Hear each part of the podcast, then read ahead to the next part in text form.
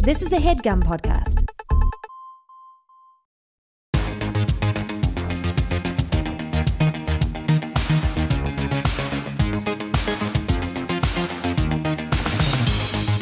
Hello, this is Good One, a podcast about jokes. I'm your host, Vulture Senior Editor, Jesse David Fox. I apologize for the sound quality of the intro here. I'm recording this in my family's home, and despite being filled with love and just so many A-plus tchotchkes, for some reason they do not have a professional audio setup. Don't worry, because the actual interview portion of this episode was recorded with, mics and everything. And don't worry, because this episode is very good and I love it. It's with stand-up comedian and writer Emily Heller. I can't remember when we first met. It might have been at a panel 7 years ago around the release of Yale Cohen's oral history about women in comedy, We Killed. But I've known Emily for a while now, and as in many ways, our careers in comedy, hers in performing, mine in reporting, paralleled each other. We both started in San Francisco and then moved to New York around the same time. We both found larger and larger platforms around the same time. Eventually she moved to LA to write, which most recently has led her to a gig working on HBO's Barry. I don't know, maybe it's because of the timing, but Emily and I have always seemed to have similar-ish ways at looking at comedy and what a stand-up should put into and get out of their work. Because I've seen so much of her journey, where it led Emily in terms of how she worked on her last special, Ice Snickers, which came out earlier this year on Comedy Central's YouTube channel, and where she is now with her stand-up fascinated me. So, as I said, this is a very good episode and I love it. The track you're about to hear, which is also available on her album Pasta, is one of the highlights of the hour, as it's both so funny as well as captures just so much of where Emily has been the last few years in her life. To Emily and to me, it's everything that stand-up should be. So here is Emily Heller. I know I need to work out more than the zero I have been. It's very hard for me to motivate, though, because as soon as I put on workout clothes, I feel done. Right? I'm already cosplaying as an exerciser. What more do I need to do? The only reason I want to work out is so my pants will fit. If you get me in spandex, we did it. You know what I mean? Mission accomplished. Once I'm wearing workout clothes, too, I never want to leave the house because I know how I look in them. It's an indoor look. I kind of think only fit people can look good in workout clothes. It's not because they're hotter than me. We all know they aren't. It's just that only fit people look self-actualized when they're wearing workout clothes, right? You see a fit person in workout clothes, you think, oh, she's doing what she wants to do with her life, right? You see me in workout clothes, and it's just like, oh, someone had a talk with her. Probably a doctor. Today is her worst day. Every day is January 2nd for me in workout clothes. I can't look like I'm having a good time. That's why when I do exercise, I just wear a hospital gown. Because I don't want people to think I'm trying to better myself. I want them to think I am already beating the odds. In a true sign of the apocalypse, I did join a gym this year. I joined for what I think is a pretty unusual reason. I joined because at the age of 32, I was diagnosed with attention deficit disorder. Maybe soon I'll get my braces off, get my period, who knows? But I've been reading more about it in very short spurts, and it turns out that one of the things that's supposed to really help with ADHD is regular exercise, which was devastating news. Because I know empirically that I will not work out for the sake of my body, but it turns out I will do it for my brain. My brain is very important to me. It's where all my tweets come from. My brain gives me gifts my body never has. Like, my brain gave me this the other day. It's a new theme song for the TV show Frasier, but it's set to the tune of the theme song for the TV show Friends. Don't worry, I am going to sing it. So it's like, so no one told you you were Dr. Frasier Crane. Your job is talking on the phone to the insane. It's like you're always stuck in second. Cheers. Anyway, so you see why I need to keep this machine running at 100% for the good of the country. So I joined a gym. My gym membership came with a free personal training session, and I was like, oh, well, that sounds like that sucks. But I also don't know how to do anything there, so I was like, maybe I can just use that time to learn how to use the machines without bonking my head, and then I'll never have to talk to another human being at the gym for the rest of my life. So I told him that when I got there, and it was a him because I didn't get to choose. And he was like, I totally get it, but first we do need to do a questionnaire about your fitness goals. And I was like, oh, I feel like it should be clear from that last thing I said that I do not have fitness goals. My fitness goal was to join the gym, and I did that already, so I kind of feel like taking the rest of the year off. What I'm saying is, I'm not going to do good on this quiz. Is there an SAT back there I could take? I'd rather do that right now. And he was like, no, it's not that big of a deal. All it is you just tell me what it is that you were hoping to get out of this.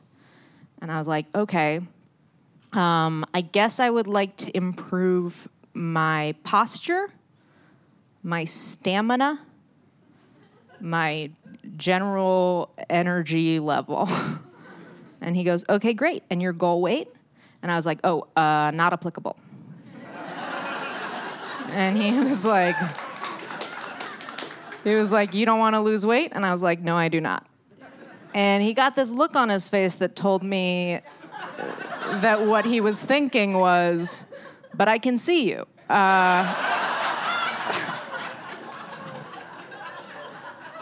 I wasn't trying to be snarky. I wasn't trying to cram my feminism down his throat. I'm genuinely not interested in losing weight. That's not why I was there. I used to want to do that when I was a much younger woman. And then what happened was I gained 40 pounds, and then I started making a lot of money and having a lot of sex. And listen, I'm not saying the weight is why that happened, but I also don't want to jinx it. And what would I stand to gain from being skinny anyway? Just being too hungry to enjoy the money and sex? No, thank you.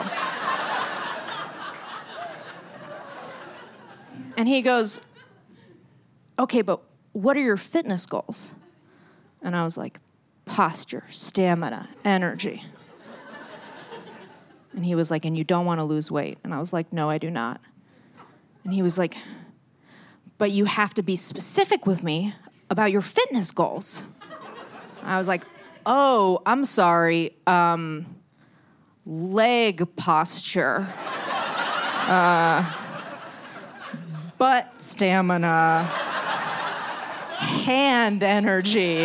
Is that specific enough? I have ADHD, I really can't sit here that much longer.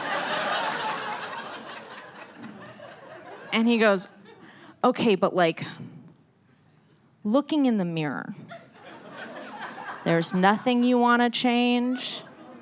I was like, I don't know, maybe the person I'm talking to right now. And he goes, okay, let me put it this way. If you lost weight, would that be okay with you? And at that point, it was clear to me that he was not going to let me leave there until I admitted to him that I was Slimer from the Ghostbusters. So I decided to throw him a bone. I was like, okay, I'll give you this. Ever since I gained weight, I've got a bit more meat in my neck. It's made breathing a little bit more difficult from certain angles. I guess if that improved, I'd be fine with it. And he looked so relieved. He was like, okay, so we want to lose some weight. And he wrote it down, and the quiz was over. Isn't that insane? I'm still so mad about it. I'm not mad at him. I'm mad at me, you know? Because I missed an opportunity to just walk in there and be like, my goal weight, this plus 500. Yeah. I want to gain 500 pounds, but I only want to gain it from the waist up. I need my legs to stay the same size. I want to be a perfect sphere. Same size legs. What I'm saying is, I want to look like the sexy green M&M. Can you make that happen for me? I will not be happy until you can roll me out of here Willy Wonka style. And if you can't make that happen for me, I'll find a gym that can. Maybe a Curves, maybe a Curve singular, because I do just want to be the one curve. Real women have curve.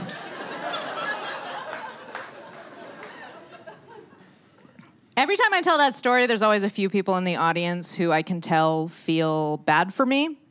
And I need you to know, I don't need that. I need you to know I am immune to body shame. I don't know why. I think it might be a side effect of being immune to all other kinds of shame. Someone said to my face the other day, "You look tired," and I was not offended at all. I was just like, oh, yeah, I am tired. Yeah. Oh, I've been tired every day since I was 14 years old. Yeah, I wake up tired, I go to bed tired, I get middle of the day tired. I probably get tired while I'm sleeping, I just don't know about it. Honestly, the fact that you're telling me that I look tired to you right now, all that tells me is that at some point in our relationship, I didn't look tired to you. And I don't know how I pulled that off. That's incredible. This is not an insult today. This is a compliment that took a few months to get here. But better late than never. I'm not a go-getter either, you know? I am here with the comedian behind the joke you just heard, Emily Heller. Thank you so much. Hi. Thanks for having me. So let's start here. I've heard you talk about this album and special was worked on fairly deliberately because of the schedule for Barry. You guys wrote season one, but because that show shot after you wrote the whole thing and then post-production and then also HBO like sits on things for forever. You sort of knew you had time and you knew that you'd have a job because Barry was so good. Yeah. That you're like, well, either I'll work on Barry or people are like, you worked on Barry? Yeah, exactly. So why did you need sort of an uninterrupted process to work on stand-up? What did it mean to have a deadline? And did you set certain intentions sort of at the very beginning of that process? So I had been, doing TV writing for a few years, and I had been trying to do stand-up at the same time, and I was just finding that I was sort of creatively divided. I kind of have always seen my creative process as my brain's kind of like a rock tumbler where I put something in it and then I wait a while and then something else comes out. And when I'm working on stand-up primarily, the thing that comes out is a joke or a joke premise or an idea of something to talk about on stage. And I realized that while I was working on TV, the things that were coming out of the rock tumbler were TV ideas. And so it got to this point where I was no longer just in the back of my mind working on stand-up sort of unconsciously. It became something that I had to really consciously focus on. And I also found ever since I moved to LA, it's hard to get momentum going on jokes, whereas in New York, you can kind of do a million shows and work on a premise. And after a couple weeks, it's more of a joke than a premise. And just out here, I wasn't finding that to be the case. And so, yeah, I knew that when I took the job on Barry, it was at a point where I was already feeling I wanted to take a break and do stand-up, but I didn't feel like I could because I wasn't sure when the next job would come, and that was such a good opportunity. I didn't even know how good of an opportunity it was at the time when I took it. It was one of those ones where I was considering not taking the job, and my reps were like, what are you doing? What are you thinking? Take this job. Everyone wants this job. And so I knew that when the first season was over, I wanted to go on the road, and I had no idea that I was going to have a full year. Yeah. But I did. I had a full year, and we have in the middle of another full year of hiatus from Barry, which has been kind of nice. But some of the material was stuff that I had been working on, and there was some stuff that I had been closing with at the time that I recorded my first album that I just decided to wait and save for the next thing because it. I didn't feel like I needed it on the first album, and I wanted to have something to close with when I went on the road to work on my new material. But I definitely need deadlines. And so to know, I had decided, like, at the end of this tour, I'm going to record an album. That was, like, good motivation. And I really structured that year in a way that would allow me to build from the beginning. Because at the beginning of that year, I did tours opening for people. I opened for Jeselnik, and I opened for Nick Thune.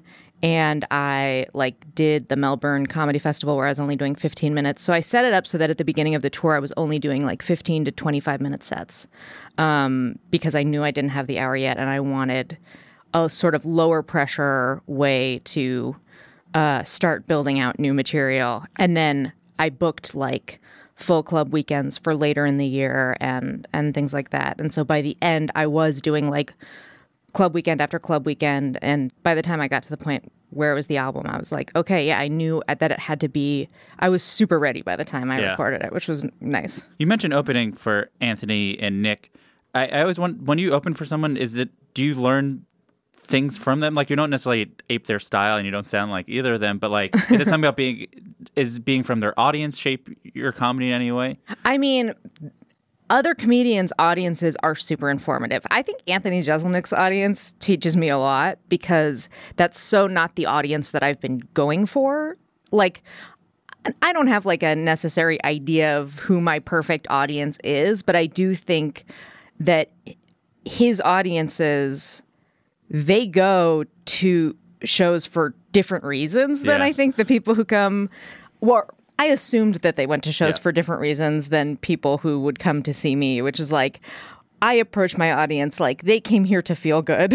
And I feel like there are definitely people in Anthony's audience where they're like, I came here to feel bad. Like, I came here to have someone make fun of me because he gets heckled a lot. And, like, he goes after them hard when he does. And, like, they clearly enjoy it.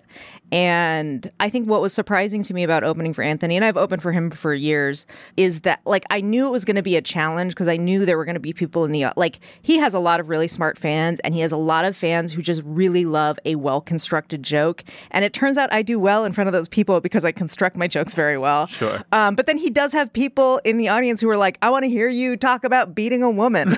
And I knew that those were the people for whom I was going to have to work. Yeah. You know, and I was like, and doing my jokes in front of them, it's interesting because, you know, they laugh at different parts of your set. They laugh at different parts of the interior of a joke. And that sort of tells you something about what they're thinking when they hear it. And whenever you're in front of an audience that thinks really differently than you do, they teach you something about how you're being heard and what they're hearing you say. And so that was really, really informative, I think. So the sense I get with this joke that it started with the story in the middle of the trainer. You know what? It's actually the opposite. Oh, is it? Yeah. So the trainer story just kind of happened. That was, like, I think when I recorded the album, that was the newest bit. As you said, I was like, oh, well, of course the trainer had to be first. Yeah, it just sort of, like, worked out that way where, like, the beginning and the end of this chunk both came out of writing exercises that I did on these writing retreats that I do where, and again, it's part of my, like, intentional sort of approach to writing new material in LA, which is that, like, I realized things aren't just going to happen to me. I need to sort of, like, I wanted to think really consciously about what I want to say on stage and who I want to be and how I want to approach things, and also, like, give myself a sort of structure to develop that new material. So I started doing these writing retreats. I think I've done 3 so far, where, like, me and, like, 4 or 5 other comedians go off and, like, Airbnb a house for a weekend. And I built this schedule kind of loosely based on this performing arts summer camp schedule that I used to go to and work at, where we would do, like, warm-ups and then creative exercises and then workshopping. And it was all really structured and all really, like, the day was totally full. And one of the writing exercises that I do, which I think I invented, I'm not sure, is to write a joke based on, like, the way I started doing it. At first, I would do it by writing down something that I hate and then trying to write a joke about why I like that thing. And then it turned into we would all write down things we hated on cards, and then we would shuffle them and hand them out to each other. And so I ended up with other people's cards, and I would have to write a joke about why I like the thing that they had written down that they hated. And so the joke about like kids on leashes came out of that, where someone wrote down I like kids on leashes, and I was like, okay, now I have to write a joke about why I like kids on leashes. Raising kids seems really hard, which is why I am all in favor of putting your kid on a leash if you want to. It gets a bad rap, but put your kid on a leash. I don't care. I've never seen a kid on a leash who didn't need that leash. You know what I mean? The leash is always pulled taut.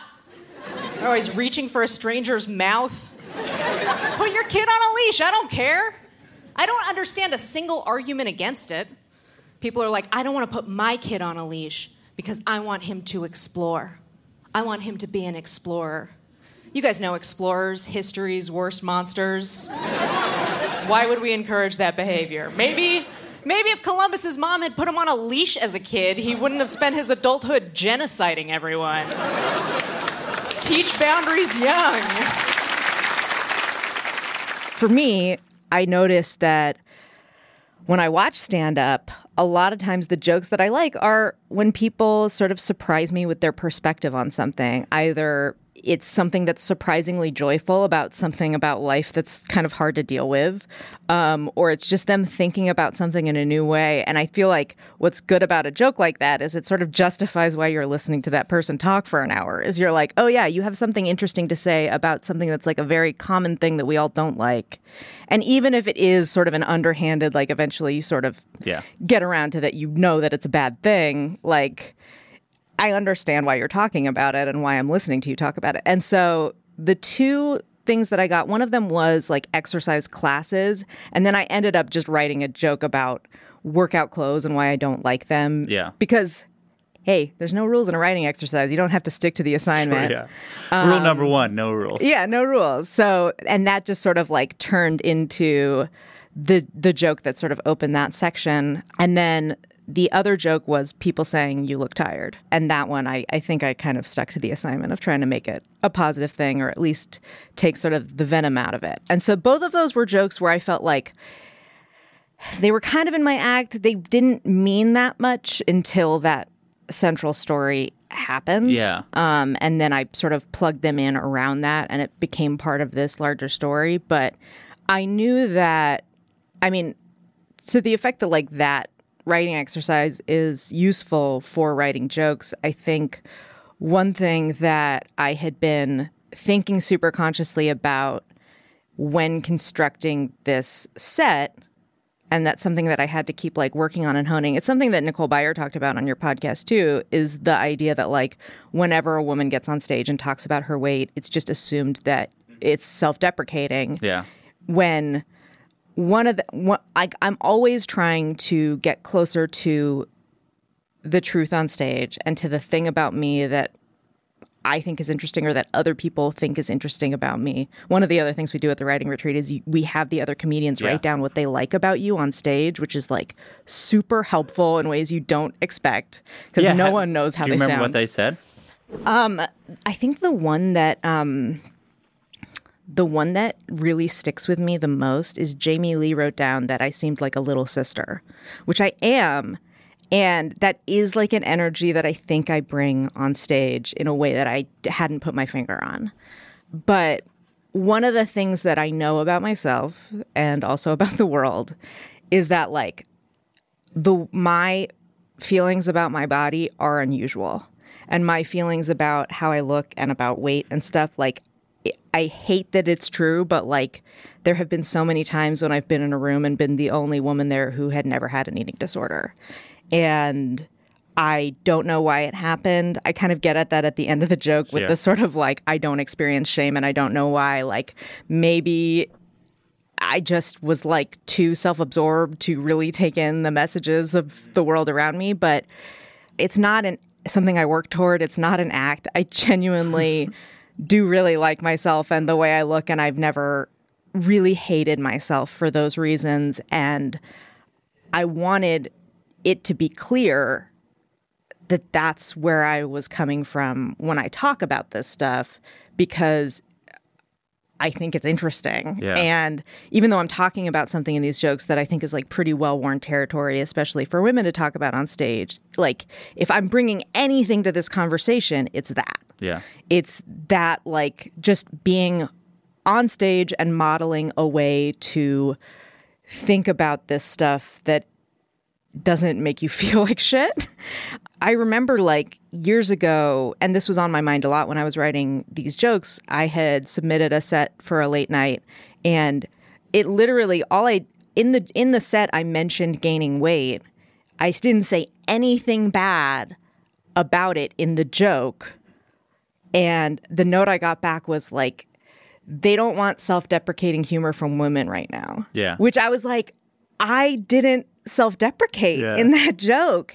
And, you know, I had the experience that I know, like, Nicole has had where, like, when I first started telling the story about the trainer at the gym, people would come up to me and be like, stop calling yourself fat. And I'd be like, I didn't call myself fat in the joke. And so it became this thing where I had to really consciously tinker with it and make it as absolutely crystal clear as possible in the joke that, like, I think I am beautiful. It's like the type of thing I would never say if you were just talking to me. Yeah, you have to, like, really like, there's three times in this joke where you're like, it's I am hot and this person is hot. I mean, you do that thing where you set up, like, oh, I don't look like a fit person in workout clothes makes sense to people. Uh-huh. But so I think the assumption there is like, oh, well, because their body is quote unquote good. But you're like, no, they just look correct. Yeah, they just look like they're doing the thing they want to do with their life, which is the thing that I actually think we should be judged on, is like, how liberated are you? How self-actualized are you? That's the metric I'm going on here. Like, are you enjoying your life? Because people are assuming the type of joke it's going to be. When you're like, oh, no, you like literally like, oh, this is going to be a joke about how she's like, oh, no, this is a joke about people doing the thing they want to do and how we look at people doing the things they do. Yeah, exactly. And I think because I do feel like I'm a little bit immune to the messaging around what women are supposed to look like, when that incident happened at the gym with that guy, I was like, oh shit, I'm in it right now. It's happening to me. And this is so weird. And I had been working on this material already about about how to approach this thing that I was really trying to do for my mental health, because this was also just a way of talking about my ADHD diagnosis in a way that sort of related it to what it means for my life.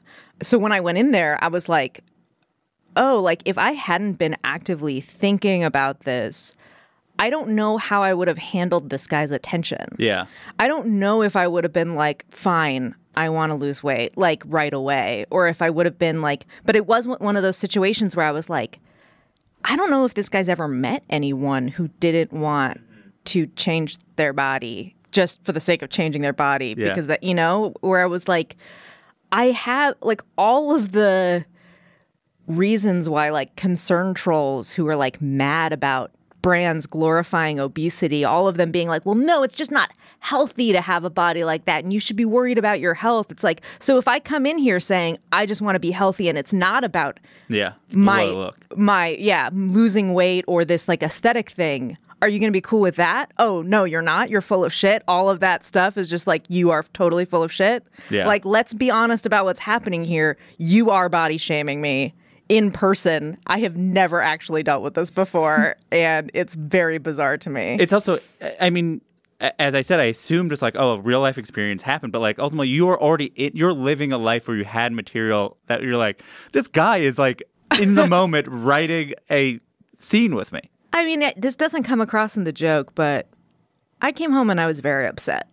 And, like, I don't usually write jokes about things that really upset me. It was one of those things where, like I talked about it on my podcast right after it happened, and I realized pretty soon afterward that it was, like, a perfect demonstration of this thing that I have been trying to articulate to people, which was, like, very useful. But it came at a time when I was really struggling with how to be well, because the thing that drove me to get my ADHD diagnosis was, like, being in a really low place and realizing that there was something kind of wrong with me and that I wasn't functioning in the way that I wanted to. And so when I made this very genuine attempt to like improve my life and to improve the way that I move through the world, not in a like New Year's resolution, time to get that beach body in shape kind of way, but to be like, my fucking brain doesn't work right. And I want my brain to work because it's the most important thing to me. Everything good in my life comes from my brain. And to be met with this sort of like very weird obstacle, it was like I was already at a point where I was like, everything is frustrating to me. Everything is overwhelming to me. I just want one of the people who I'm reaching out to for help to not be a fucking asshole. I'm not like necessarily grateful that that story happened, but I do think that like it made the jokes that are around it, it gave them more of a purpose in my act than they had before. They were kind of, they kind of felt like filler before. And then when the story happened, I was sort of like, oh no, this is part of a larger story that I'm trying to tell on stage about like what it means to try and be better in the world. 'Cause that was the thing where I was like approaching this hour of comedy and trying to think about like what I'm trying to say. I'm always trying to talk about like where I am in my life. And I think my first album was more about like that period of my life where I like really didn't have my shit together and was sort of talking about that. And now I, you know, I was writing this album while I was like, well, no, I'm employed on like an Emmy-nominated TV show. I'm not going to pretend like I don't have my shit together in any way. But the thing that I am working on in my life is always trying to be better and trying to figure out how I'm supposed to be in this world. And that's what the entire album is about in a way. And so I hope that it tells the story in a way that's compelling to people. And I hope that the things about these jokes, which I do think on their surface are somewhat cliche topics, I hope the thing about them that is subversive is coming across to people. Yeah. Well, I want to talk about, well, self-deprecation a little bit more, and partly the sort of the assumed self-deprecation, and that ultimately you're subverting that. And I wanted to bring up, I believe when you started working on this tour, you were in Australia doing a show in the same venue that Nanette, Hannah Gadsby was doing Nanette. Totally, yeah. And which is like about... Which is about this too, yeah, totally. And that so I got to see Nanette like a year before everyone else did, which I'll brag about till the day I die. Sure. And I was like a fan of hers from that show, Please Like Me, which I was like obsessed with. So when I went to Australia, I was like, she was running that show right before ours, and so I watched it I think a couple times, and it did have like. To the extent that like that was the very beginning of my tour, and I was like, I am ready to think super critically about what I'm saying on stage and how I'm saying it and why I'm saying it. And then she had this show that was all about that. It was impossible not to be like super influenced by like, oh yeah, like let me think about what it means to shit on myself on stage. And I think in general, like when I did the Melbourne Festival, I was like, I made a point to see a different show every night that I was there. So I saw like 10 different shows, and the way they do comedy over there, that was the thing that was interesting with all of the Nanette backlash. I was like, people being like, this isn't stand-up and this is like so different than, and I was like, if any of those people saying that had been to that festival, they would know that that's totally normal there. Yeah. Like every single show I saw there was like that in some way, where it was like, it wasn't punch, punch, punch. It was like, here's a cohesive idea that I'm going to explore in this hour. And that's just how they do it there. It was one of those things where I was like, this is a cultural difference. Yes. This is like a literal cultural difference of what we attempt in America versus what they attempt over there. They're not trying to do what we're doing and failing. They're doing their own fucking thing, and they don't care about what we're doing and why. Yeah. And it was really helpful to go see a bunch of shows like that and to just remind myself like, oh yeah, this format that I've been really sort of strict with myself about, and really, you know, I don't think I'm as dogmatic as other comedians are about it, but like just to remember like, oh yeah, I get to decide who I am on stage and what I do on stage, and that this sort of, I'm not married to any sort of format. There's this sort of like purist, or these idea of the people who think they are purist. I always say, like, all the rules of comedy were invented by like terrible road comedians in the 80s who were so bitter that they demanded young comedians obey their rules of what comedy was. They also don't want student debt forgiven. Yeah. Like, it's, yeah. And I think that like a lot of the times I've talked to other comedians about like these voices in the backs of our heads telling us how to do comedy and that we don't really question. But when we do, when we're like, wait, what is that voice? Whose voice is that? Who is that person telling me that if I don't get up on stage every day, I'm not a real comedian? When you look into it, you're like, oh, it's an open micer I met in 2011. Why am I listening to that guy? Yeah. What the fuck? Why? Yeah. Like, that doesn't make any sense at all. So, yeah, I am a super anti-comedy purity. I did want to ask you, you said writing in this retreat, you say the word writing, and this is part of the interview where I go, what does writing mean? Are you writing words down? You're like, I'm going to memorize these words? So, I mean, the thing for me about stand-up is like, when I just write things down for myself that I think are going to be funny, they are not funny. Sure. They're not funny to other people other than me. I think a lot of people become comedians because they realize, like, in the way they talk to other people, they make them laugh. And that is an exercise that lends itself to stand-up. So the way I use these writing retreats to turn ideas into material is, you are workshopping it the day that you write it down.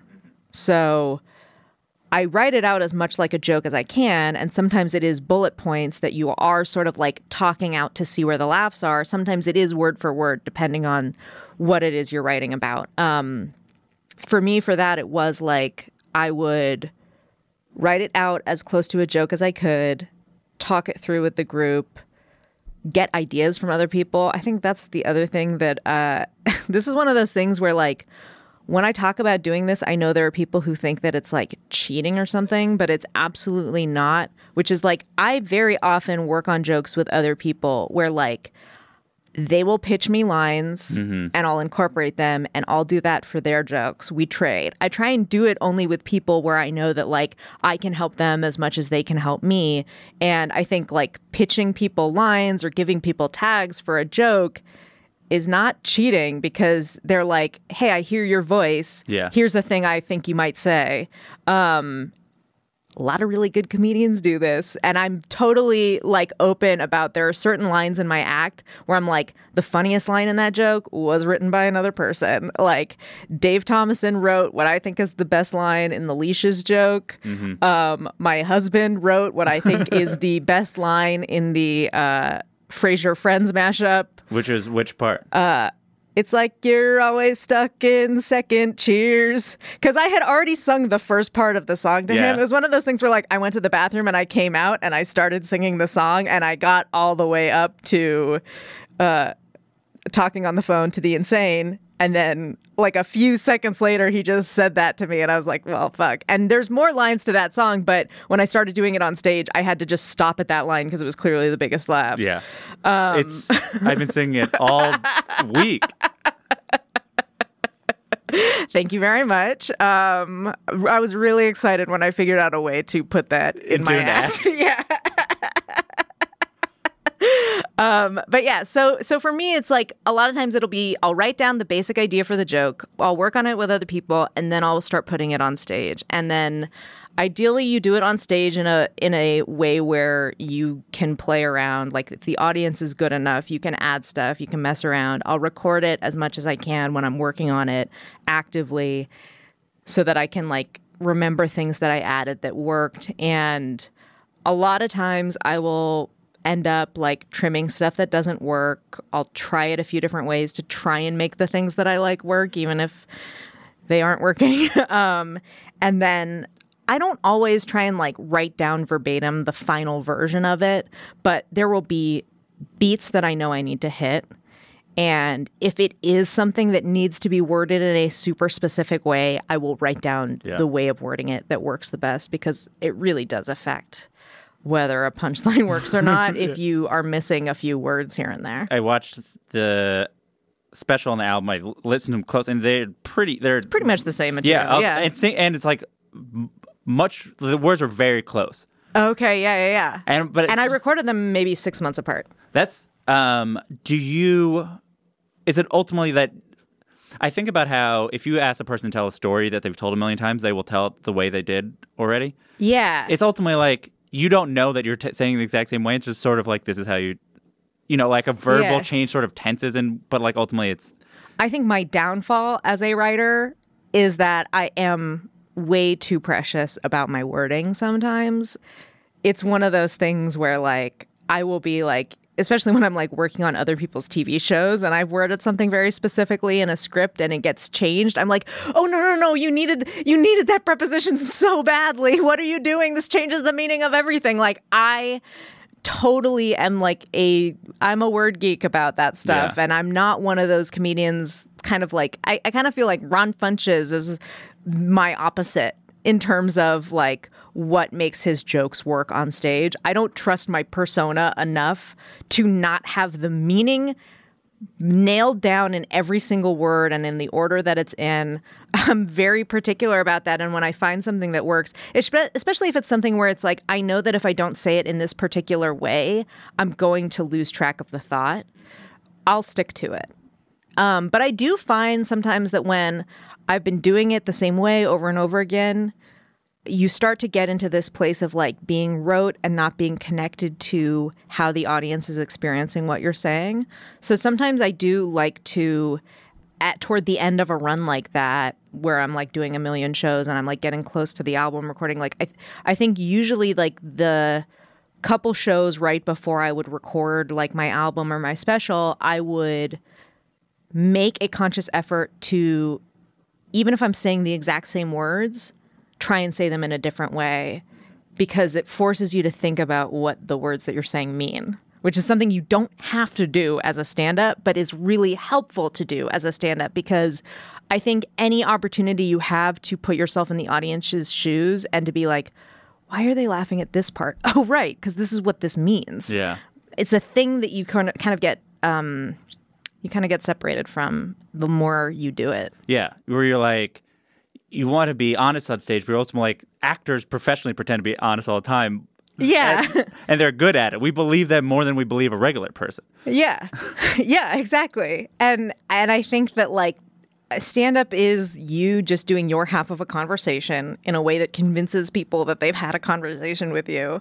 And I think in order to do that well, you have to remember what it feels like to be on the other side of that conversation, even if it means just like as you're talking, try and imagine you're saying it for the first time. And what words would you inflect to get across what it is you're trying to say? I want to ask you about a couple specific parts that we haven't already touched on, which is you had that part where you said, after I gained 40 pounds, I had made tons of money, I had more sex, I don't want to jinx it either.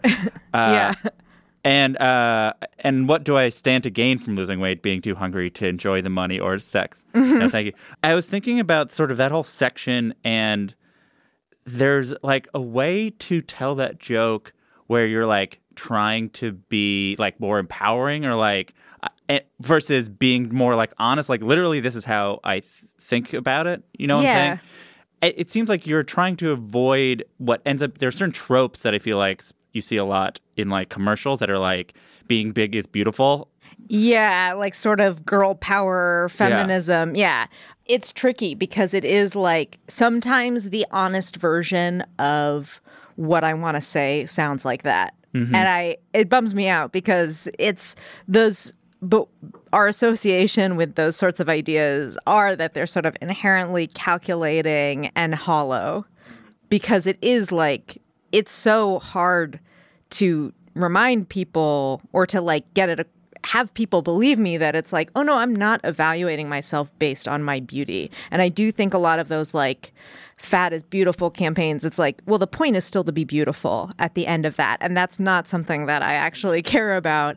And I do truly feel liberated from those obligations in a way where it's like, liberation is the only word that I can use to describe it. And that is a word that has all of these connotations that I'm not trying to bring to it. So I'm just sort of thinking about it in terms of like, okay, the things that I value in life, that's what I want to come across in this, which is like, am I enjoying myself? I have these things that I want. That's kind of amazing. I didn't used to have these things. Like, I'm not trying to inspire anyone by saying like, I'm rich, you know, and like, that's cool. It's just more, it's just sort of like, let's just think about this sort of like from a basic logical standpoint. I don't stand to gain anything from getting skinny at this point in my life. And you're sort of, you're modeling, and it's like a thought experiment where you're using yourself as an example of like, you walk through the subversion by being like, look, I am this example. I'm not saying like, yes, I'm the best. You're just sort of like, this is proving the point that I'm trying to make. Yeah, totally. And I think it's one of those things where I realized at a certain point in my life that like, my happiness with my life makes me an outlier in some ways. And like, I've been happy with my life before I had those things too. But like, I do think, I mean, maybe it's even too in just like in comedy and stuff. But I think I realized that like a lot of times when it feels like my values or my life or my advice is not being sort of like respected by other people, I'm like, but I'm happier than you. Mm-hmm. Doesn't that mean anything? Like, doesn't it mean anything that I'm happier than you? And it is, I think it's like, I don't mean it as empowering. I think I mean it to be mean. Yeah. In that joke, in a way, I kind of mean it to be mean to anyone who is trying to tell me to value something else. Yeah. It is a fuck you. And maybe it's empowering to other people to hear that, but I don't care. We talked a little bit about how you had certain goals of how you wanted the audience to receive it. And I was thinking about, you know, we were like around the same age and we came up through comedy in our ways around the same time. And I was thinking about this comedian, Louis C.K. and how I have never heard of him. So he was this guy and he was so famous.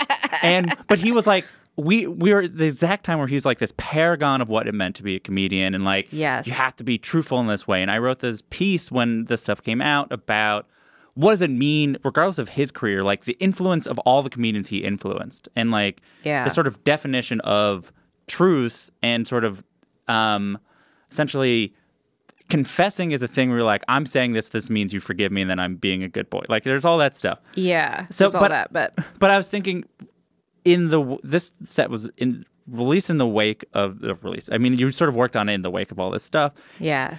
How do you think about your relationship to truth as it relates to what you want the audience to get out of it? What's weird is I feel like I don't think this idea of being truthful on stage, I don't think his failure to live up to that standard makes it a bad standard. Yeah. I think it means he's a massive fuck up. He is a massive fuck up, not just at being like a decent person, but also at being the type of artist that he proselytized about being. Like he was so fucking dishonest on stage under the guise of being honest. He used honesty for its absolute most evil fucking purposes, which is to hide in plain sight that he was not actually doing the work he needed to do to be an honest person. And I don't think honesty on stage is necessarily like a value in and of itself. But I just feel like for me, my comedy is better when I'm honest on stage, and what I'm offering is more interesting when I'm honest on stage. And that like honesty on stage is the thing that allows me to offer anything valuable to the extent that I feel like I am someone whose like perspective on the world might be different than other people's. The only way to add something to a conversation that hasn't already been said is to be honest about who I am and to say something new and something interesting. It's like, well, the only way to guarantee that you're talking about something in a way that no one else is to talk about the things that only you can talk about. And you need honesty for that, I think. I want to talk now about my favorite part of the joke, which is the curve part. Oh, yeah. So just all of that. And I was thinking about, I love it so much. And I was thinking about a thing we have in common is, like, I feel like we are grand appreciators of Tim Robinson's canon. Oh, yes. And I'm a huge, huge fan of Tim Robinson. And I was thinking, like, I feel like, do you feel like your comedy is sillier than it gets credit for being? Like, I feel like Yes. You're not described as silly, and I feel like... Yeah, absolutely. I feel like if I didn't have glasses, I wonder how people would describe my comedy differently, because I truly am not trying to be like some fucking smartass on stage. I'm trying to say the dumbest thing, and if you, like, heard the way that I joke around with my friends or with my husband, it's like... We're never going for clever. We're going for the stupidest thing that's going to make someone be mad at you for making a joke that makes them laugh. I mean, this is maybe not a perfect example of this, but I was just talking to some friends about how my favorite toast to do is, like, if people are toasting and they can't think of a toast, is I always say to show business, because every single time I do it, someone goes, ugh. And it never fails to get that reaction. And that's, in some ways, it's like, that's never the type of joke I'm making on stage with an audience, because that's not the kind of comedian I am on stage. But it's like off stage, I like the silliness. And I think that there's this, I think probably one of the most annoying ideas to me in sort of comedy criticism, or just sort of our idea of what comedy is that, like, in order for your work to be political, it has to be smart, mm-hmm. or it has to be not silly, or it has to be, like, really self-conscious and self-congratulatory about the thing it's saying politically. Because the thing that I believe is that, like, everything everyone says is political in some way or another. And I think Tim Robinson, his comedy is so fucking silly and stupid, and also wildly political in a way that's not off-putting to anyone. Yeah. And that's, like, kind of the gold standard to me, is, like, every single thing he's ever put out has been a total deconstruction of toxic masculinity disguised as, like, just, like, about jerking off, you know? And, like, I love it so much for that reason, because it's like, I feel like it disproves a lot of these really stupid ideas that people have that, like, if you acknowledge power systems in any way, you aren't funny. Yeah. You know? So ultimately, as you were honed it, how did the sort of response to the joke change, and what do you sort of learn from the response to the joke?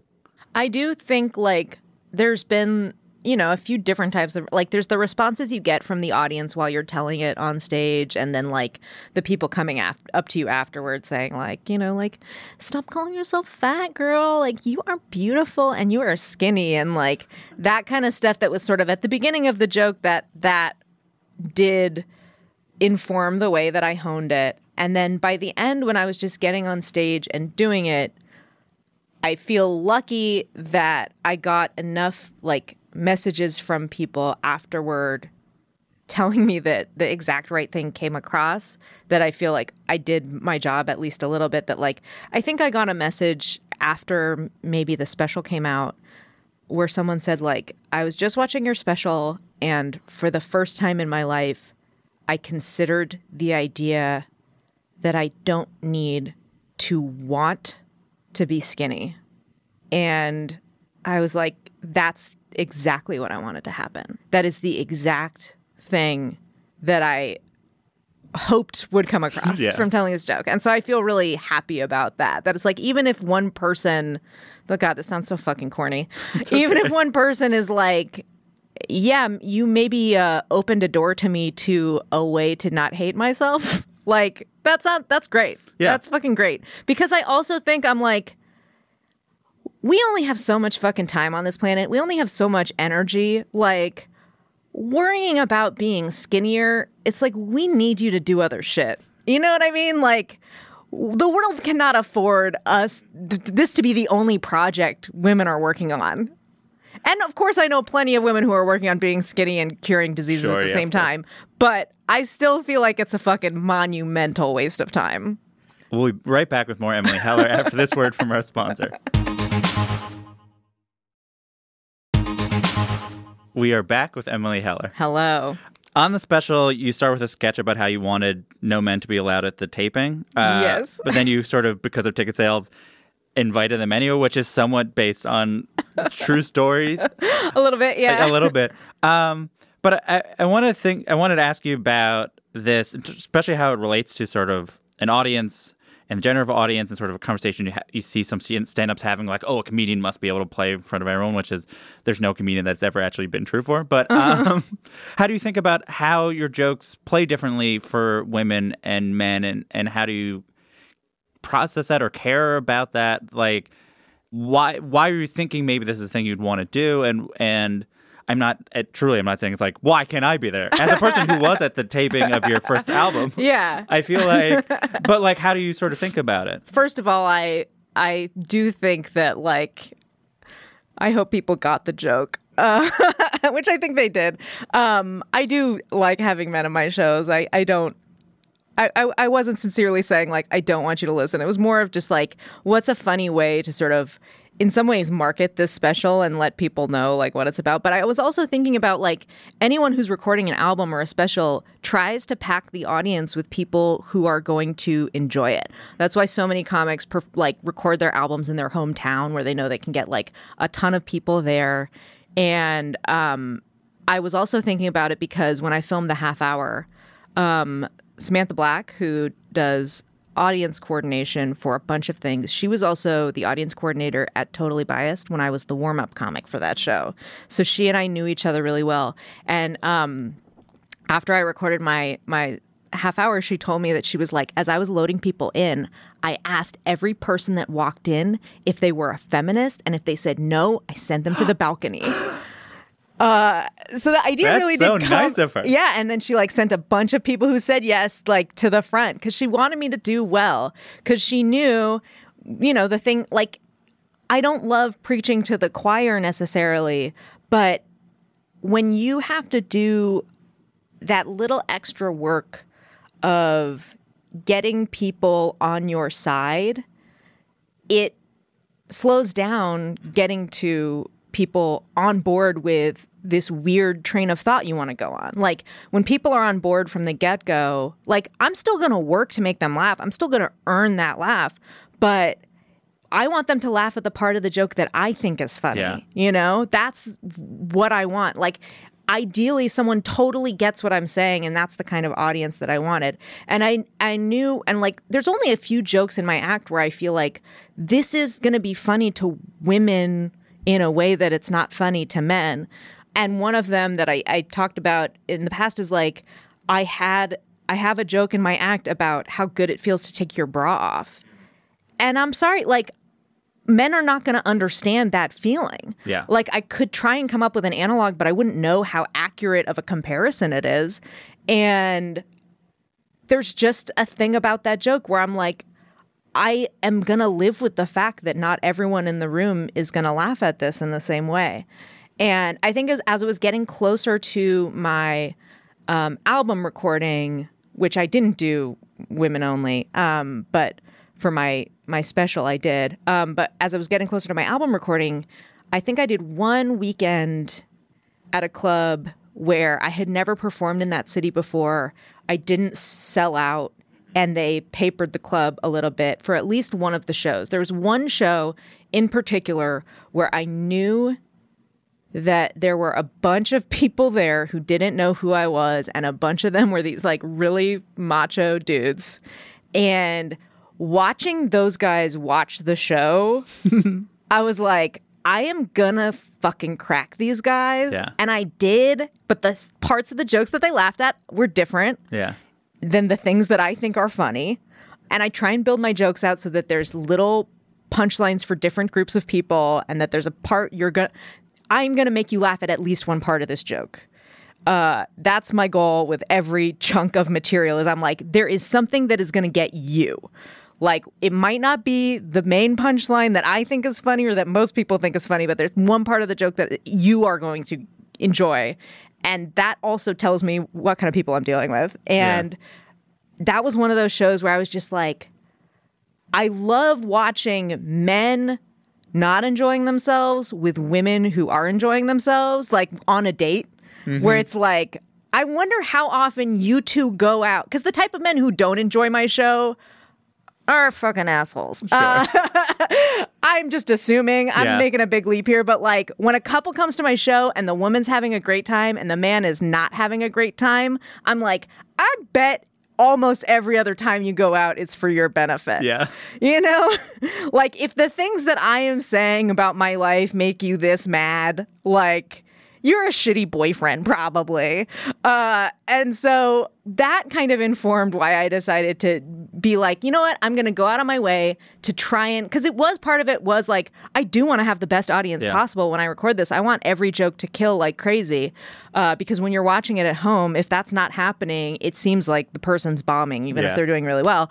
And then part of it was just to be like, I know that my jokes do better in front of women. And I also want, for the men who come to this space, to know that this is maybe not designed with their pleasure in mind, you know? Well, it's like, it's so interesting because there's this idea that funny is a thing that the generation above us always would say, as a, you know, and it's, if you put people in the audience that's like, well, you're not funny, it's like, well, that person next to you was laughing, so it's so clear you're wrong. It's so clear that also I do think that we try and treat comedy like it's this sort of culturally simple thing and that it's not as different as music, where it's like, I'm going to go to a comedy show and hope I have a good time. It's like, you would never go to just be like, I'm going to go see some music. I have no idea what genre it is.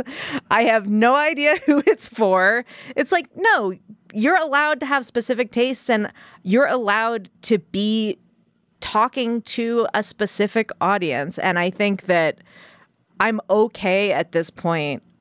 I think for, you know, if it was my first ever special of some kind, I wouldn't feel as confident saying like, no, I know who I'm for. Like, every comedian that I've talked to says that, like, maybe not everyone, but like a lot of the people I've talked to, and I know I feel this way, is like, the goal is to get to a point where everyone who comes to your show knows who you are, knows what they're in for, is in the proper context. Like, that's all we want, is to be performing for people who want to see us perform. Yeah. You know?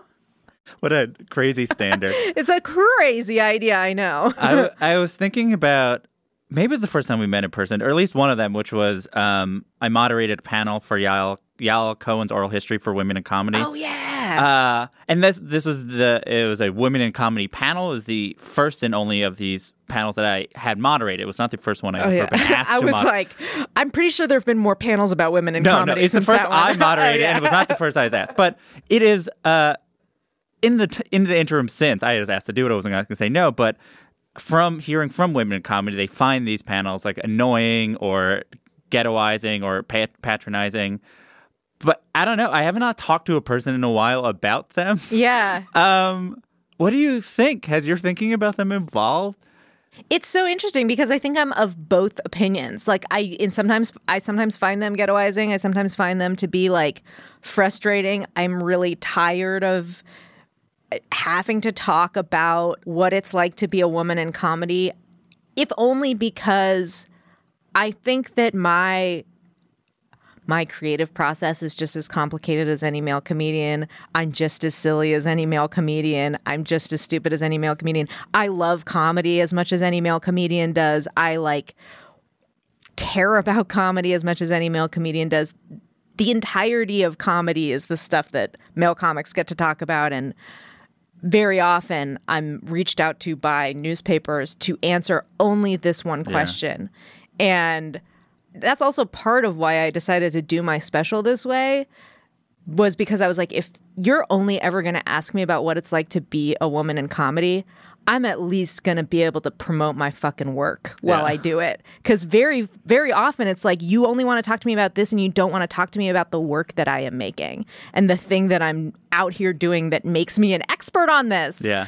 And so when I do like decide whether or not I'm going to answer these questions or do these panels or things like that, I do have to sort of like parse, like, is this person smart about this? Have they looked into this to know whether or not they're asking me a question that you can easily Google the answer to? Mm-hmm. Or like, is this going to be adding to the conversation? Is this going to make me seem like I am this like single issue shrew who doesn't actually know what's funny and is just mad about where I am in comedy? But I do think, while at the beginning of my career I was like maybe a little bit more careful about it, I think in part because a lot of reactions that people have are like, oh, well, you're just mad that you're not funny enough to get what these men have, and that's why you're complaining about it.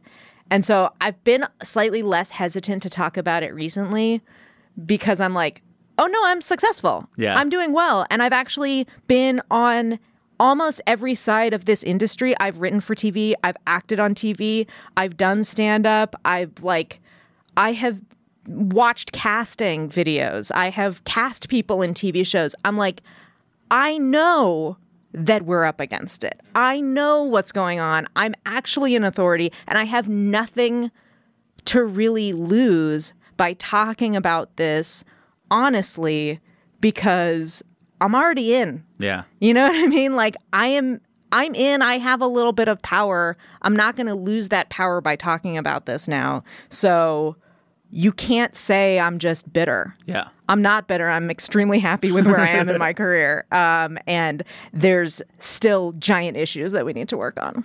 You've talked about the sort of difficulty around selling this special before it landed on Comedy Central Digital. Yeah. And I feel like I'm hearing that more and more from a certain tier of comedian who isn't like getting zillions of dollars from Netflix to essentially come out of retirement or to like poop out a special mm-hmm. and like a couple months. Or there's like, or the seemingly anyone else are people with the special as an extension of some sort of other development deal. Yeah. And over the course of my career writing about comedy, where in like 8 years, it went from like rare for anyone to do any special to everyone self-releasing to then Netflix is giving everyone a special. It's like, oh no, now Netflix is only giving certain people 15 minutes. Yeah. To now people are kind of self-releasing again. But what I haven't done as much is, what's it like for as a comedian to be like, I'm trying to do this thing, which is like create art and put it out.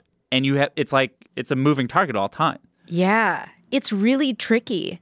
And I think it's a total mindfuck for a lot of comedians who, because if you start in comedy and you say, I want to make an hour-long special, it takes a really long time to get to the point where you are a good enough comedian with enough good material that you can do that thing. And so like a lot of us, when we started, that was the goal. And now we're at a point where it's like, oh no, I should put out a 15-minute. I've been working toward this other thing for years. This has been the thing I have been working toward. And the thing that makes you a good comedian for people to see is your ability to go out and put on an hour-long show, because that's the format. That's the job, yeah. That's the job. It's the format you work in. And like, you know, it's not a new thing to say like, working on a 10-minute set is really different than working on an hour-long special. And I mean, talk about the jokes that we're talking about now. Like, I can't do these jokes in a 10-minute set. It's the entire set if I do.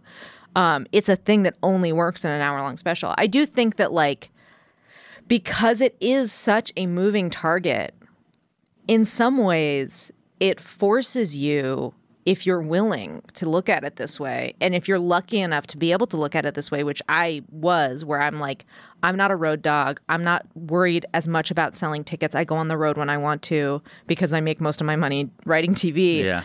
That I get to think about stand-up in terms of like, what do I want out of this creatively? Because stand-up is now where I go to have absolute creative freedom when the rest of my career is working on other people's projects for the most part. And getting rewritten and getting notes and stuff. Like, stand-up's the one place where I get to say everything exactly how I want to say it. I got to think about this special in terms of, what is the art that I want to make, not what's going to get me sold, like what's going to be, because every other point, like when I was trying to get the half hour on Comedy Central, like that didn't happen when I wanted it to. Like I submitted a set and then didn't get it the year that they had basically told me I was going to. And then the following year, I didn't submit. Yeah. And then they gave it to me based on the exact same material, which I had already recorded on my album. And for me, again, it's that thing of like, I like being honest on stage. I like talking about where I am in my life. And like, I don't like to go to backtrack into the past and talk about this version of myself that I'm not anymore. Like, I like putting the material out when I feel like it's done and when I feel like it makes sense. Like, that's the thing that we don't get as much control of in this, you know, in this world. And I did have to decide. I was like, okay, I have been working on this as an hour. That was my artistic goal when I set out. I was like, I want to put out a special, or I just want to work on an hour. Yeah. I want this to be a cohesive show, you know, not like Australia cohesive, yes, but like America cohesive. Exactly. And what does it mean? What I had to give up other opportunities in order to put it out the way that I wanted to. And like a Netflix half hour or whatever, or like some like small. Yeah, they were kind of like, well, why don't you wait a year and do the half hour then? And I was like, I'm not going to wait a year to put out half of this material at a time when it makes way less sense. Yeah. Because like the material that I did like about, you know, Trump and stuff, it was like I wrote that as a comedian who was on the road right after this dude got elected. That was a very specific moment. It was a very specific thing to go through. I started that material in Australia where I was doing this show where it was like Americans and people were coming to the show for fucking answers. Yeah. They weren't there for our jokes. They like needed us to talk about what just happened. And I was trying to figure out how to talk about it. And that's where those jokes kind of came from. And I was like, I'm not going to put this material out in a year, especially because a lot of different versions of that joke ended up like coming out in different, like Bill Maher did like a very like shitty version of it. And like, I was like, I need to put this out now. Like I thought of this a while ago and I want it out now. Yeah. So yeah, I do think that the way that the industry has changed has kind of fucked up the way we think about what we do on stage, and that there's this calculus that people do of like, well, what will get me attention? What will get me known? What will take me to that next level where I can tour and have people show up and know who I am, which is still Netflix. Netflix is still like the widest audience that you can get, unless you have like a miraculously popular podcast. And what am I giving up in order to like get to that audience? And so for me at this point, I was like, I'm lucky where I'm like, once I put this out, I'm not going to be on the road again for a while. Yeah. So I don't have to, that's not something I'm factoring in.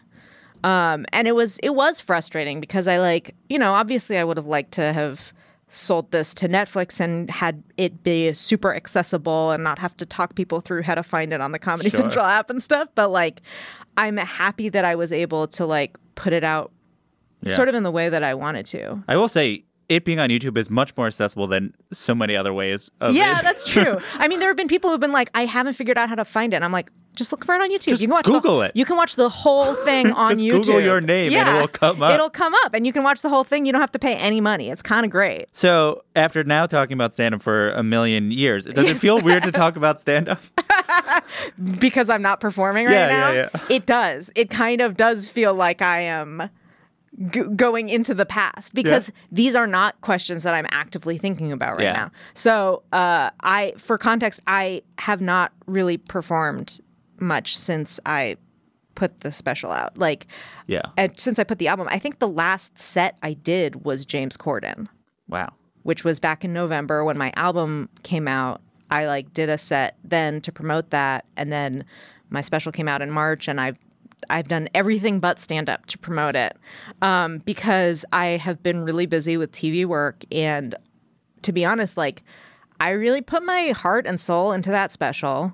It was a frustrating process, and TV stuff is going really well, to be perfectly honest. Like, I really like my work, and it's the thing that's really getting me going creatively right now. And I am trying to stop thinking about stand-up the way I used to, which is this sort of very dogmatic, get up every night or you're not a real comedian, do it all the time or you're not a real comedian, it's who you are, it's everything about you, and instead think about my life more in terms of like, okay, well, day-to-day, what do I want to be doing? Yeah.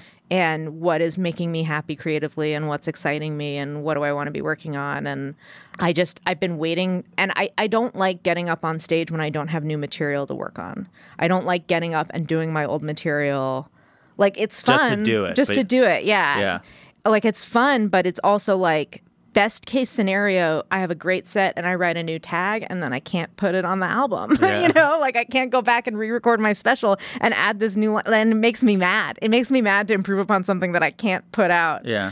I gave myself permission to just say, I'm taking a break from stand-up. I'll come back to it when there's something I really want to say. I really want it to be a creative decision to come back and not like a business decision or a calculated sort of like, I need to feel like I'm part of the thing again. I don't want it to be FOMO. I want it to be like, because this is the thing that's exciting me creatively right now and that I have something that I really want to say, that I've worked on something, that I feel like there's something I really have to offer. But there's a bit more freedom in television for me right now, just because there are things I can talk about in my TV writing that I can't talk about on stage. There are like what? I mean, there are just things where I feel like I can't talk about. There's certain things where I'm like, to talk about this on stage as myself would be too revealing. Like, I don't have problems revealing certain things, revealing anything about my life, but I have a lot of people around me who don't feel that way. Yeah, you know, like, it's a way to talk about things that have happened to me in my past where I'm like, well, if I talked about this on stage, everyone would know who I was talking about. But I can talk about this in a script. I can talk about this in a storyline. And it's a way for me to like work through something that creatively I haven't been able to approach because of my commitment to honesty and stand up. So the way you talk about it, it's like you're motivated to create, and stand up is a medium. I feel like people like to pontificate about why people become stand-ups, and they're sort of like, oh, it's this darkness and blah, blah, blah. But like, ultimately, at its core, the basic difference between writing comedy and, you know, you write comedy, you write something that's funny, you're like, I enjoyed writing that. And the difference is the need to tell it directly to people. Uh-huh. And sort of like, and comedians, especially at the beginning, have to have that need because it's so hard and weird to do stand-up. Yeah. But you clearly right now, for whatever reason, don't have that need. Like, so that you're just basing it on sort of your desire to, is this the medium that works for what you're doing? Yeah. So how does it feel to not have a compulsion or whatever? Well, what's interesting for me, I think it's connected with getting diagnosed with ADHD, because I think for a while stand-up was the only medium I felt like I could work in because I didn't know that I had ADHD, and I think stand-up attracts people who have it because there is a ton of accountability and feedback, and you don't have to work for long spurts. You can write one joke, and then you can get up on stage, and you can get that stimulation that you need in order to feel creative. It's like one of those things where I was like, this feels like the only type of writing I have the discipline for because of this feedback, because of this type of schedule. Like, this is working for me now. And now that I have, first of all, I take medication. I'm aware of my condition, and I have figured out ways to work around it, and I have successfully learned how to write longer things without feeling like a failure at every fucking step of the way. And so really what's happened is I've learned how to do other things that I wasn't able to do before. Stand-up was the only thing I could do, and now it isn't. Yeah. And I feel lucky that I've had this other thing sort of open up to me, which is like, oh, I know how to write a TV script now. And I know now how to like manage my time a little bit better. And I know how to work on things on my own. And I'm starting to learn tricks for how to like do the things I wasn't able to do before. And I think that has been a bigger part of it than I realized, which is like, I just actually couldn't do anything else for a while. I've always wanted to do other things. Stand-up never felt like anything I was settling for. Like, I still truly love it. I still love being on stage. I've been doing as many non-stand-up shows as I can. Like, I do panels. I do anything where I don't have to prepare for it. Yeah. I love getting up on stage and doing it and riffing and things like that. But yeah, I don't feel as like utterly dependent on it as I used to. Your sister Marielle is a director and writer, as you know. Yes, she is your sister, and she's very good at it. For the listeners who maybe don't know, she directed The Diary of a Teenage Girl and Can You Ever Forgive Me? And she has the upcoming Mr. Rogers movie that I'm very excited about. Yes, it's very good. And I believe she kind of first started like pursuing theater, being an actress a little bit more. Yeah, I've never heard you talk about what it's like and what sort of conversations you guys have. And the similarities and differences of sort of the nature of how your career evolves and how you sort of approach it, considering that we're both in the industry, but like such a weird different ways you kind of got there. Well, I think part of that is because she and I have really different sort of styles of working.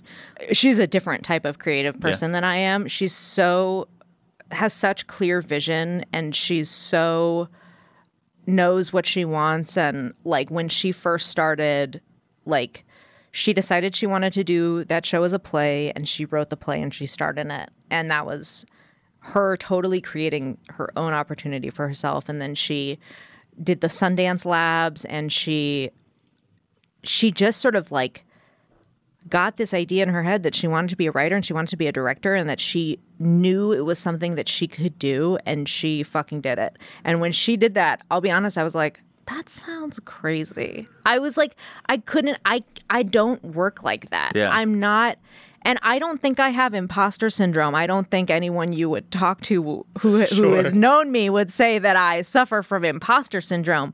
But my way of, I think I'm just like, I'm not super comfortable with the unknown. That's why I prefer TV to movies. I'm like, I know these people. I'm going to spend time with these people that I already know.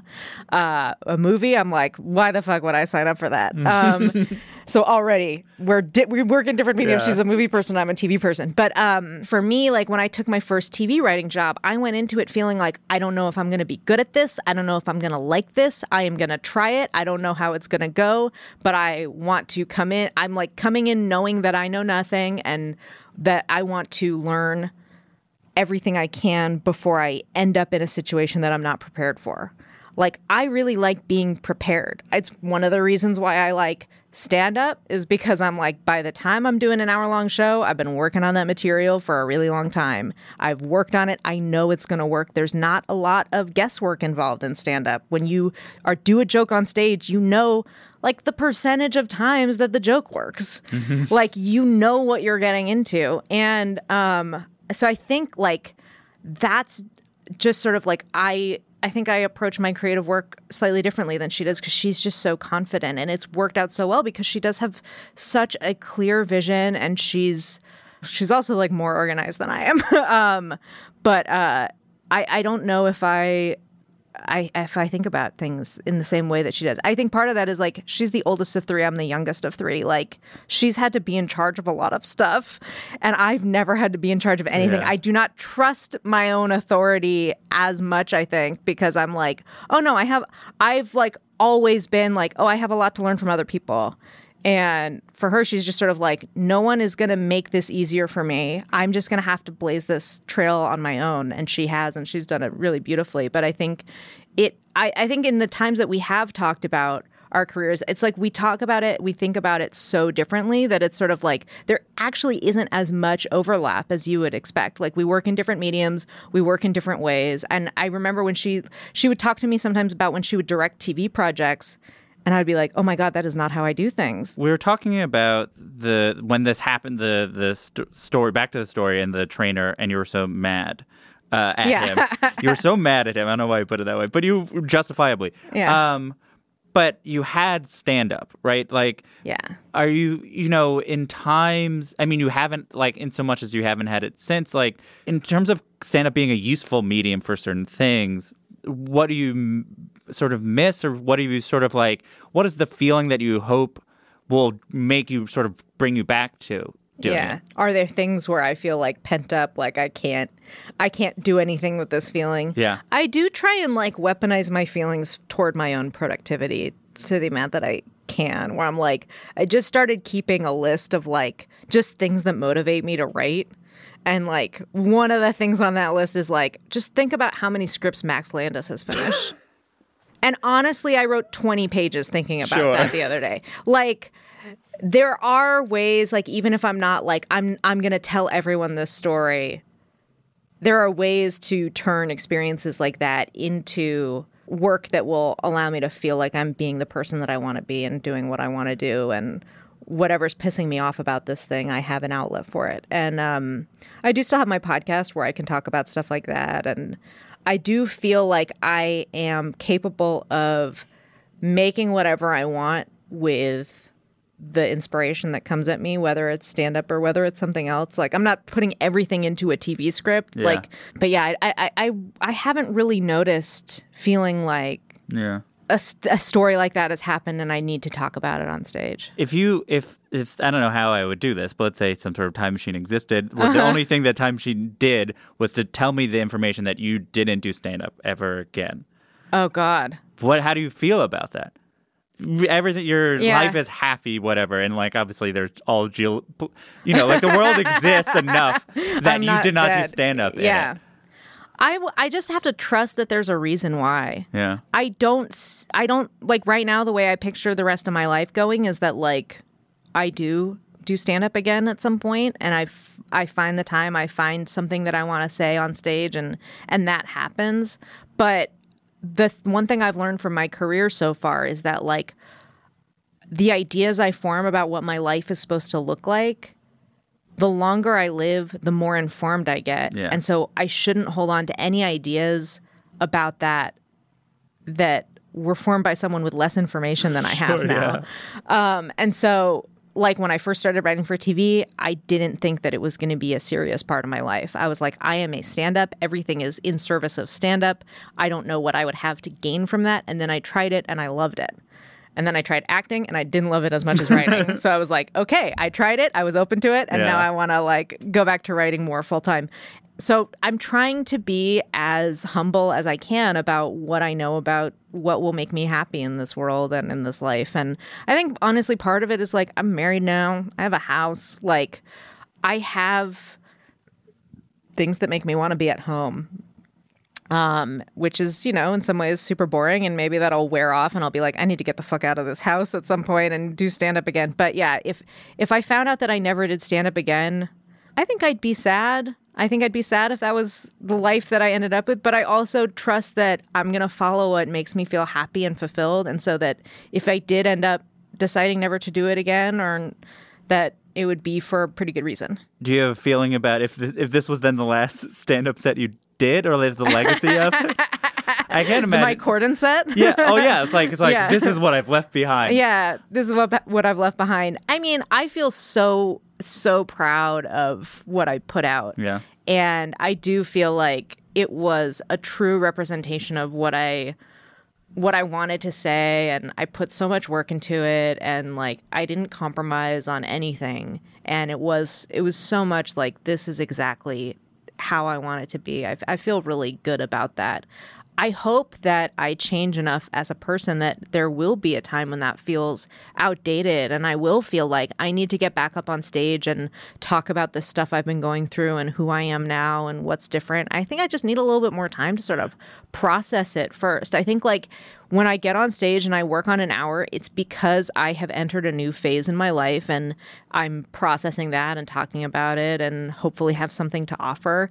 But I also am aware that like there are things about my life that are a little redundant to what other people are saying. Yeah. And I don't want to get up and say things just so that I'm the one saying it. Like if there are other people saying it better or in a more interesting way or like with a more interesting, valuable perspective that we need, I like want there to be room for that.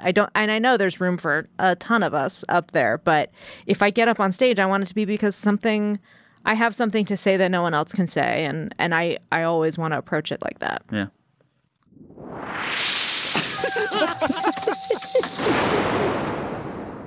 So that sound means it's time for our final segment, which is the laughing round. It's like a lightning round, but because it's comedy, it's a laughing round. Okay.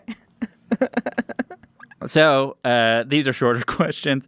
Do you have a joke, a street joke? You like favorite regular joke? When I was a high school debater, we used to have to get up really early in the morning, and we were always like really, really groggy at tournaments. And we used to play this game to sort of get our energy up. And it was really stupid, where we would sing this song called "I'm Alive, Awake, Alert, Enthusiastic. I'm Alive, Awake, Alert, Enthusiastic. I'm Alive, Awake, Alert. I'm Alert, Awake, Alive. I'm Alive, Awake, Alert, Enthusiastic. Joke." And someone would shout "joke" and point at someone, and they had to tell a joke on the spot. And then as soon as the joke was over, you'd sing the song again, and whoever just told the joke would point at someone else in the circle and yell "joke." And so I'm always I was like, I need to know the joke that I'm going to say when that happens. And so whenever anyone's like, "Do you have a street joke?" I'm like, I always say the same one, because it's the same one I would do when people would point at me, which was, what do you call a fish with a lot of eyes? What? A fish. Oh, interesting. I know that joke as, what do you call a fish with no eyes? A fish. Yeah. I've never heard the... I think it's more fun to say it as fish, because then you can just let it go on as long as you want. No, it's definitely a little bit of dealer's choice. Is there a joke you wish you could steal, but in a way in which no one would know? And also, it's like another dimension where it's the same exact life, but you have this person's joke. I have this person's joke. Oh, God. John Mulaney's joke about writing "Happy Birthday" on a banner. Because it is one of those things where, like... it's such a universal experience that it also feels like he's like reaching into my heart when he tells it, where it's just sort of like, oh, fuck you. That's such a big part of my life, and I didn't even realize it. You know what I mean? Yeah. Like, oh, man, it's such a good joke, and it's the perfect take on it. And it's so relatable, and it's, I mean, yeah, his whole act, obviously. Sure. But that joke in particular just always struck me as like, God damn it. We've all made a happy birthday sign. You get that poster board up and you're like, I don't need to trace it. I know how big letters should be. To begin with, a big-ass H, followed by a big-ass A, and oh, no. Oh, God. Okay, all right, real skinny P with a high hump, and then we'll put the second P below the hump of that first P, sort of like a motorcycle sidecar situation. And now I have no room for the Y, so I'll do a kind of curled-up noodle Y. Block letters and cursive look good together. And then you go to write birthday, and you totally forget the lesson you just learned with happy. You're like, yeah, but the past is the past. Big ass B! Surely more letters will fit in the same space. Is there a joke that made it to a show that you wrote for, that you're most proud of getting in? That made it to air. Oh, God. Well, I recently wrote on the Children's Hospital spinoff, Medical Police, which after writing on Barry was like quite a palate cleanser, because I went from writing on Barry, which is actually a pretty serious show, to Medical Police, which is maybe the stupidest thing I've ever worked on, which was super fun. And my episode has a sex scene in it, and I had never written a sex scene before, and I got to see it recently, and a lot of it is exactly as I wrote it. Yeah. In the sex scene in particular, and the stuff leading up to it, really stupid stuff that they say to each other getting ready.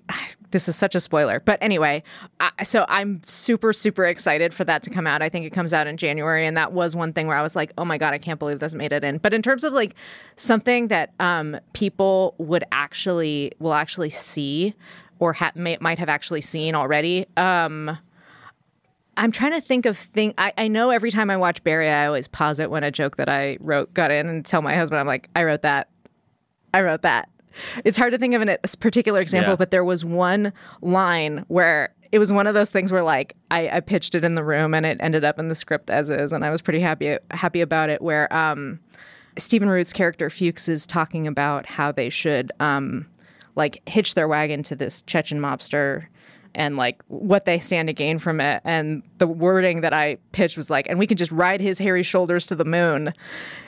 And it was one of those things where I pitched it thing like, is this funny? And then it killed in the room. And I was like, oh, yeah, I'm funny. And then it stayed in the script, and I was really happy about it. It was one of those things where maybe at the table read, it kind of hurt the actor's feelings. I don't know. But But it was just one of those things where I was like, I don't think I've ever seen his shoulders. Yeah. It's just one of those things where you look at him and you're like, oh, this guy might have hairy shoulders. And I like hairy shoulders. It wasn't a dig. It was just like, this is just like a weird specific thing to say. Anyway. Well, do you have a favorite Frasier joke or the joke that comes to mind when I ask that question? So you don't have to pick between all your beloveds. There are a lot of Frasier jokes that I like. My favorite episode of Frasier is Radio Wars, which is, I believe, in season 7, which I will argue is the best season of Frasier, where Frasier gets in this prank war with these shock jock DJs who keep pranking him, played by John Ennis and Brian Callen.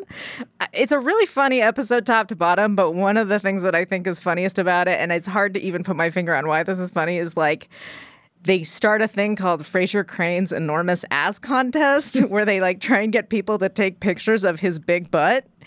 And there's something that I feel like we don't talk about men's butts enough on TV. Maybe that's why I think it's funny. And there's just something that's so like stupid and wholesome about it on a show like that that I really love. But then there was also an episode that opened with like the aftermath of one of their disastrous dinner parties. And it was like a meta joke about Frasier, the show, where it was like, you don't know what happened at the party, but from context clues, you know it was a disaster. And anyway, that was another one where I was like, okay, the cold open of that episode where they decide to not throw any more dinner parties together is perfect. Do you have a joke that never worked, but you tried a bunch of times, never worked? At this point, you're like, I guess I'll never do it again, but you'll go to your grave being like, this is funny, you guys were wrong. Well, I think it's on the album. It's on the special. I put it in even though it never worked the way I wanted it to, which was that I talked about, and this was before I ended up getting married, because like, long story short, I got married for health insurance. It was like, I wasn't planning on it. We weren't going to do it. All of a sudden, we needed to, and 10 days later, we got married. But so in the joke, I talk about never wanting to get married and like how sort of anticlimactic it feels to be like, to just look around and realize you're there. And I call it unceremonious. And I say like, it's literally unceremonious. And it's like, I think that's so clever because there was no ceremony. Yes, that's what the word unceremonious means. I don't think it's actually funny. It's just an apt word, but it never got a laugh. And I'm like, maybe it doesn't deserve a laugh, but also I want to keep saying it. I want people to understand the meaning here. And I was so stubborn about it that I was like, I'm putting it on the album. Like, I like it. That's for me. It's not for you. Very rarely do I do that. Very rarely is there something where I'm like, I'm going to keep saying it when it doesn't get a laugh. But that was one of them. Cool. Thank you. This was great. Thanks for having me. No problem. That's it for another episode of Good One. Emily Heller's Ice Snickers is available on Comedy Central's YouTube channel. Her album Pasta is available through Kill Rock Stars on Bandcamp, and an abridged version is available wherever you stream comedy albums. Follow Emily on social media at Mr. Emily Heller. Good One is produced by Mike Commentate with production assistance from Marissa Melnick. Justin D. Wright did our theme song. Write a review and rate the show on Apple Podcasts. 5 stars, please. And hey, if you know anyone who might like the podcast, maybe tell them. What the heck? You can email any comments, questions, or laughing around suggestions to goodonepodcast@gmail.com. I'm Jesse David Fox, and you can follow me at Jesse David Fox. We'll be back next week with a new episode and a new joke. Have a good one.